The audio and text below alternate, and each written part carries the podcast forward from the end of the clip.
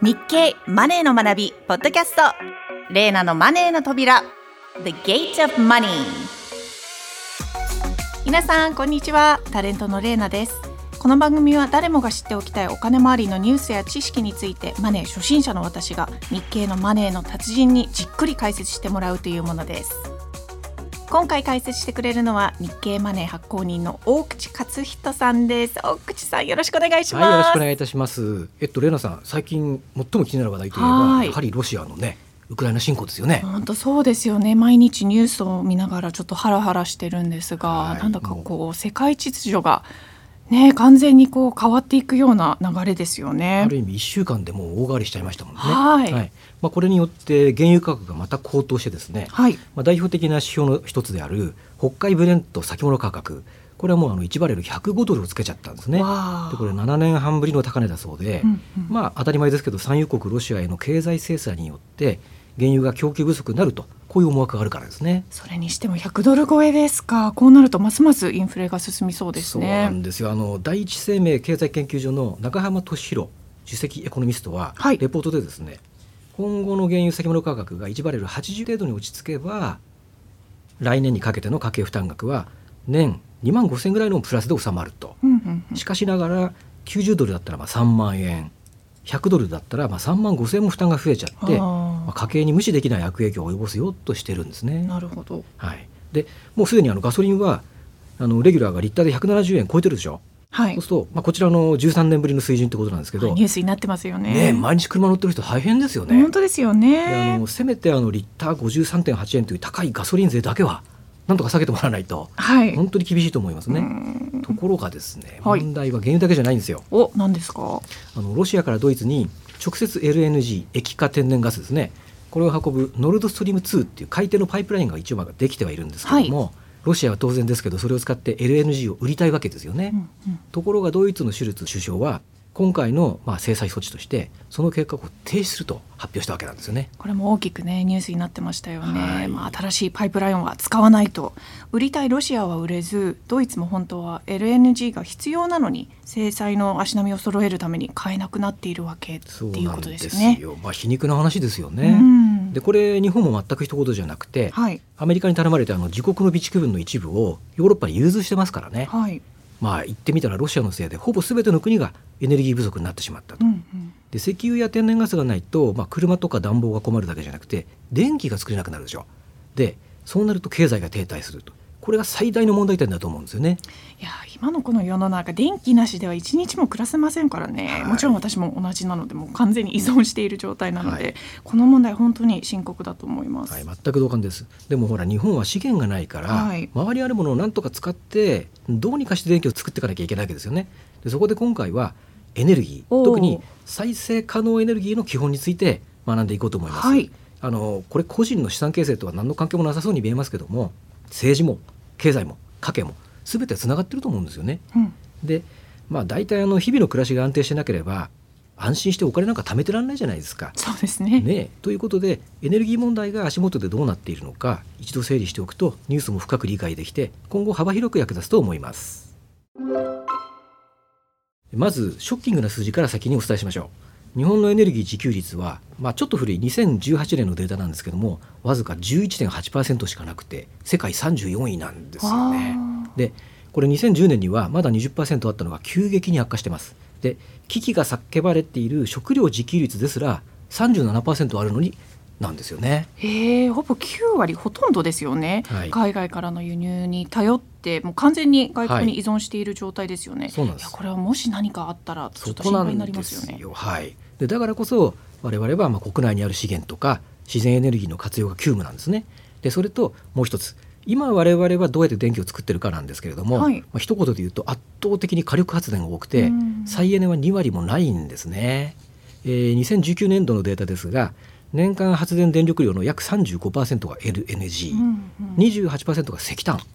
で石油などが12%です。えーと、合計で約75%つまり4分の3が火力発電なんですね。わあこれも驚きです。日本ってこう技術力が高い国ですし、はい、まあ最近も SDGs だとか再エネは話題なのでもう少し多いのかなって思ってましたが、こんなに化石燃料に依存してたんですね。でもなんでこんなことになってしまったんですか？それはですねやっぱり東日本大震災の影響が大きくて。もともと国はあの原子力を中心に電源構成を考えていたんですね、はい、だから震災以前は3割がまあ原子力発電だったんですよところがまあ、3.11で原発への不安感が高まった。あの不幸な事故でね。それで一気に火力発電へのシフトが進んでしまったんですね。で今やもう原子力は6%で60基ある原子力発電の設備で今動いてるのは8基だけ。でほとんどが停止中かまあ、廃止措置中なんですね。なるほど。でも一方には温暖化対策として CO2 の削減という世界的な課題もありますよね、そうなんですよね。だから脱炭素を進めながらエネルギー安全保障も考えなきゃならんというのが今の難しいところなんですよね、うん、で、まあ、昔と違って火力発電でもアンモニアや水素と一緒に燃やすなど CO2 をあまり出さずに発電効率を上げる工夫が進んでいたりするんですけども、まあ、とにかく化石燃料を中心にしていたら脱炭素はできないじゃないですか。はい、で欧州の諸国が最近、まあ、やはり原子力の活用しかないと言い出しているのもそのためなんですよね。で日本はまあ3.11以降なんかアレルギーのようになってしまって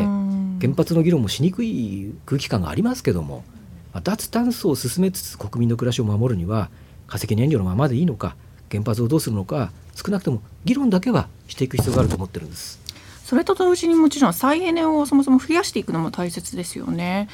再エネにはどんなものがあるんですか？はい、えっとまあ前半暗い話が多かったのでちょっとここからね、えー、再エネの少し明るい話をしましょうかね。ありがたいです。はい。まあ電気を起こすには必ず何かの力で、えー、発電機、はい、タービンを回すんですよね。で何で回すかの違いだけなんですけど、まずは昔からある水力発電、はい、これが7.7%、うん、で最近政府が推している太陽光発電が7.6%バイオマス発電が2.8%で風力発電が0.8%で地熱発電が0.2%ですね。ああ、そんなもんなんですね、はい、太陽光や風力発電のニュースはよく見るので、もっと多いのかと思ってました。そうですね。あのこれ見ると意外にあの水力発電が結構頑張ってるねという感じですよね。あの当たり前ですけど水力は CO2 を出さず、川の水はただなので燃料費はゼロ。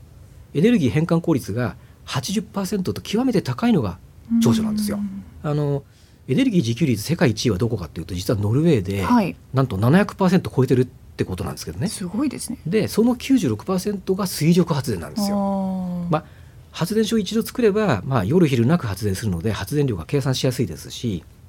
出力の調整も容易でもともと国土が山がちで川も多い日本には向いてるんですよね。なるほど。でももちろん長所ばかりではないんですよね。そうですね。あの最大のデメリットはダムを作ることによる環境破壊です。はい。それからそもそもダムを作るのに時間とコストがかかること今では発電所の老朽化が進んでいることも問題ですね。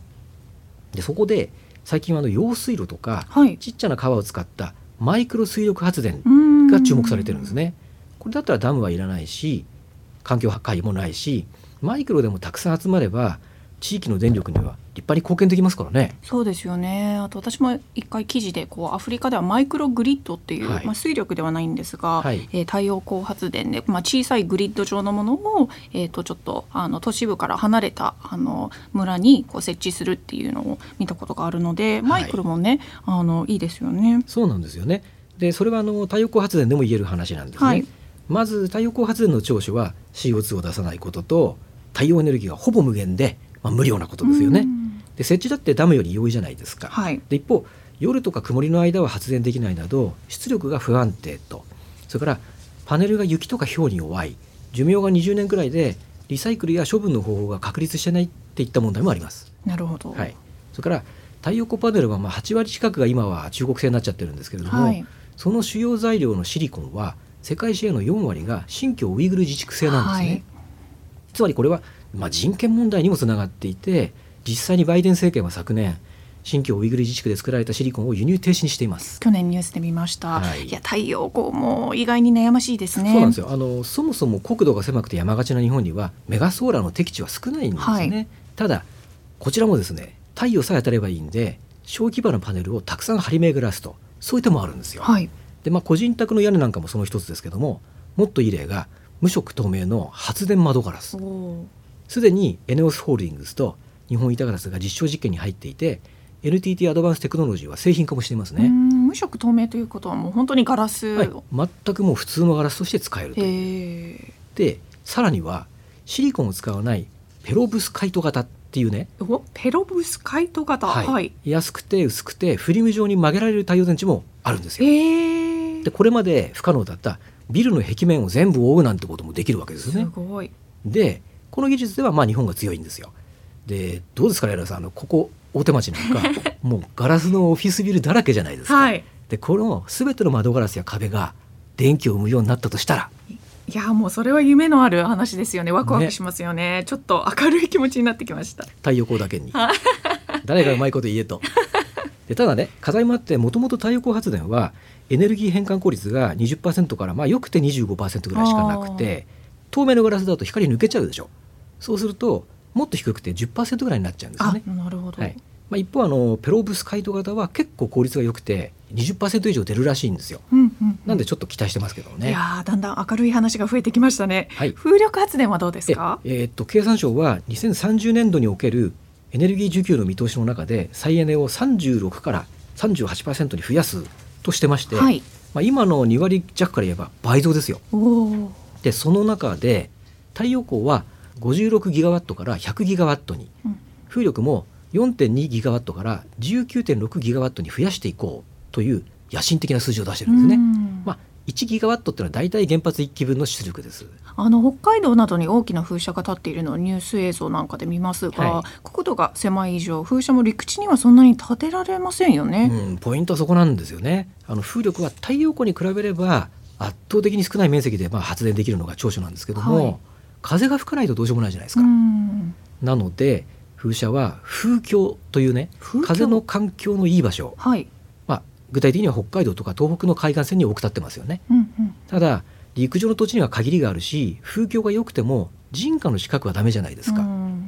あの風力発電って効率が20から40%と水力について高いんですけどもブレードっていうね羽が長きゃ長いほどそれから高さが高いほど効率が飛躍的に良くなるからブレードはまあ50メートルとか100メートルとかもうできるだけ長くしたいわけなんですね。はい、そうすると風車が大きいと騒音の問題も今度は出てくるし台風の時にも危険だったりしますからね。そねはい、でそこで注目されているのが洋上風力発電といって海の上で発電する形です。うん、でこれには海岸の近くなど水深の浅いところに固定する着床式と風車自体が海上に浮いている浮体式とありましてね機体の星はこの後者の浮体式なんですね。浮体式発電機が海に浮いている方ですか？はい、不安定な感じもしますか？なぜなんですか？え、あの日本はまあ国土は狭いんですけども、EEZ つまり排他的経済水域は国土の12倍、はい、世界6位の広さがあるんですね。で、浮体式だったらこの海上にたくさん建てられて、まあいわばこの資源が活かせるからなんですよ。で、まあ、このため洋上風力っていうのは株式市場の注目テーマにもなっていまして、はい、えー、昨年暮れには秋田沖の洋上風力発電事業でレノバが受注できなくて、うん、三菱商事系の企業連合に決まったのがすごく大きなニュースになりました。で、まあ、日本はあの遠浅の海が少なくていきなり日本海溝とか、まあ、深海になっちゃうんで、まあ、もちろん建てる場所に制限はあるんですけどね。いやすごいな日本は実は資源国なんだと今日は結構意外な話が多いですね。いやいやいやまだありますよ。はい、あの地熱発電は今はほんのわずかな発電量なんですけど日本は火山国でしょ、はい、ですから地熱発電の資源はアメリカインドネシアに次ぐ世界3位なんですね。で個人的に私はあの地熱発電に一番興味を持ってましてね。地熱発電これアイスランドとか有名ですよね。ね。地熱発電あの他と比べててもちょっとイメージしにくいんですがどういう仕組みなんですか？はい、あのまあ地下にはですねまあ1000メートルとか3000メートルぐらいのところに高温のマグマで熱せられた地熱貯留層っていうのがありましてね。地熱貯留層はい。はい、そこにあの200度とかの高温高圧の熱水とか蒸気が溜まってるわけなんですよ。はい、まあ、元は雨水ですね。なんですけどもなので井戸を掘ってそれを取り出して熱水と蒸気に分け蒸気でタービンを回して発電して熱水をまたしっかり返すと、まあ、こういう仕組みなんですね。まあ、これも当たり前ですけど CO2 を出さないしエネルギーは純国産無料それから発電量も安定していて1回作れば長く使えるわけですね。はい、でおまけに熱水は暖房とか農業用の温室あと魚の養殖なんかにもね再利用できるわけですよ。なんか嬉しそうですね。青口さんの目がキラキラしてます、ね、まあほら足元に莫大な資源があるなんてこう夢があるじゃないですか。確かにそうですね。それにねバイナリー発電という仕組みを使えば温度が低めのお湯でも発電できるんですよ。バイナリー発電？はい、はい、えっと80度を超える温泉が出るところだったら温泉バイナリー発電といってもうすでに使われてるんですよね温泉でも発電素晴らしいじゃないですか。一石二鳥ですね。ねでただ地熱にももちろん弱点がありますね、はい、発電の適地は観光地の近くとか国定公園の中が多いんですね。ですのでそれらの営業とか環境に影響を与えないのか調整に時間かかります、うんうんうん、それと最大のネックが地熱貯留層を掘り当てるのが難しいということですね。いやアメリカのゴールドラッシュでも金を手にした人はごく一部ですもんね。まあそうでしょうね。でここは国の積極的な支援を期待したいところですよ、はい、で最近取材で聞いた話なんですけどもアメリカではグーグルが AI の力とそれからシェールサイクスの技術と組み合わせてこれを当てにいくっていうねそういう試みをやってるそうなんですね。ですからこれが日本に入ってこないかなって大いに期待してるんですよね、うんうんうん他にもアメリカではエネルギーを手掛けるスタートアップっていうのは結構多いようですね。そうですね。実際私の妹が働いて今ソーラーエナジーの、あの太陽光あの発電のスタートアップで働いてるんですが、ねはい、いや期待したいですね。はい。最後にもう一つなんですがバイオマス発電っていうものがありましたよね、あのこれまた夢のある話でねいい例がさつまいも発電なんですよ。さつまいも発電？なんか美味しそうですね。何ですか、はい、えー、っと順を追って説明しますとバイオマス発電では、化石燃料以外の動植物に由来する有機物を活用して発電するんですね。まあ、簡単に言うと木くずとか間伐材家庭の可燃ごみなんかを燃やしたり、まあ、家畜の糞尿とか生ごみ食品工場が出る野菜くずなんかを発酵させてガスにしてタービンを回したりするんですね。でこれらもまあ燃やせば CO2 は出るんですけど例えばほら植物って育つ時には CO2 を吸収して育ってるわけでしょ。はい、なので全体では CO2 は増えないんだとされてるわけなんですね。カーボンニュートラルっていう考え方です。へえ、木くずや生ゴミのような廃棄物は電力に変えられるわけですもんね。そうですね。もうそもそも廃棄物利用ですからね。えっ、ー、とこのさつまいも発電は本格焼酎で有名な霧島酒造が、えー、2014年から取り組んでいるもので、焼酎を作る時の芋くずとか焼酎かすを発酵させてガスにして発電しているんですね。うんうん、でできた電気は社内で使うだけじゃなくて九州電力に売ってすでに年間2.5億円もの収入を生んでるんですよ。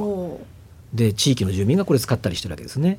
で車内には車用の電気自動車が4台あってそれもね芋の電気で走ってます。だから名前がさつまいも EV EIMO と書いて EMO。うまい。ね。まああの日本はね90年代には太陽光パドルでも世界のトップランナーだったのに中国に負けちゃったとか、はい、風力発電でも先行してたのに一度撤退したとか、うんうん、まあ、今では再エネは世界に2周遅れと言われてます。残念な話です。でもね、まあ、痩せても枯れてもハイテクの国なんで実はいろんな取り組みがあるんですね。それから燃える氷と言われる天然ガスの塊メタンハイドレート。これはどうもね日本の海底には結構眠ってるらしいんですよ。何ですか？それはすごいワクワクする話ですね。ね。で将来これをうまいこと掘り出して商用利用できるようになればエネルギー自給率100%っていうのも決して夢じゃないんですよエネルギーには不安要素も多いんですが希望を持てる話もあるということですね。いや興味が湧いてきたので私も再エネのニュースにアンテナを張ってみたいと思います。続いてのコーナーはレーナの American Money Life このコーナーでは私のアメリカ在住経験をもとに日米のカルチャーやライフスタイルの違いを毎回一つ取り上げて紹介していきます。今回のテーマは日米子供の遊びと小遣いです。はい、えー、まあレーナさんと私ではね同じ活動しても年齢が二回り違いますし。我々ドラゴンなんですよね。ね、えー、男女も違うし、まあ、そもそも国が違うってことでこれ結構違いがあると思うんですよね。どうなんでしょうね。はい。まあいろいろ違うねってことが確認できればそれはそれで今回 OK かなと。あでも私もちょっと考えてたんですけど、はい、こう振り返ってみてどういう遊びをやってたかなって思うと結構日本にもあるようなものが多かったんですよね。も多い例えばあの、まあ、あの王道ですがかくれんぼ、はい、ハイデンドシークっていうんですがあとはだるまさんが転んだも実はアメリカにもありまして、はい、レッドライトグリーンライトっていうんですよ。赤信号青信号で。青信号って言ったらみんな走って、はいはいはい、赤信号って言ったらみんな止まって同じ仕組みなんですよ。えー、そうなんだ。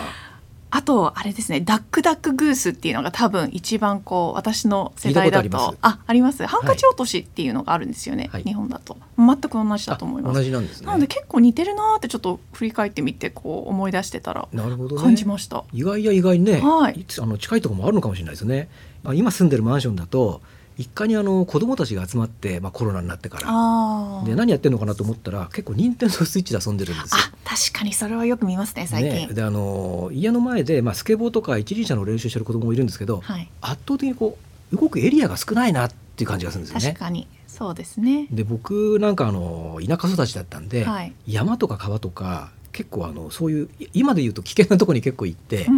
遊んでいたんですよ。あの探検とか行ってですね、はい、洞窟を発見したりさっきもちょっと出てきたあの水力発電の設備が近くにあったんで、はい、そのダムを見に行ったり、えー、すごい。水力発電から水が落ちてくるこの管を伝伝ってっていうかその近くに道があるんですけどね、そこを上がり下りしてこう探検したりとかね。妻にもちょっと聞いてみたんですけど、えー、ゴム跳びをしてたって言うんですね。ゴム跳びなんですか、はい、要するにあの縄跳びみたいな感じなんですけど、はい、両端をこうゴムあのゴムでゴムを渡してそこを飛ぶっていうね。あ、はい、アメリカではどうですか？アメリカってもしかしたら基本的にあの一緒に遊ぶ人って限られていて、はい、アメリカも地域によって治安がちょっと悪かったりするので、はいはい、必ず親が送り迎えしてくれるので一緒にこうお友達と歩いて帰って途中で公園によってみんなで遊ぶとかっていうのはなかったですね。はい、やっぱ遊ぶってなるとちゃんとこう親が親に電話してスケジューリングして車で送っていってあげるっていう結構なんなんでしょうきっちりとした遊びだったので。で最初ちょっと話があったあのお小遣いですね、はい、これどのぐらいもらってました？お小遣い私もちょっとあの考えてたんですけどあんまり覚えてなくて親には申し訳ないんですけど、ねはい、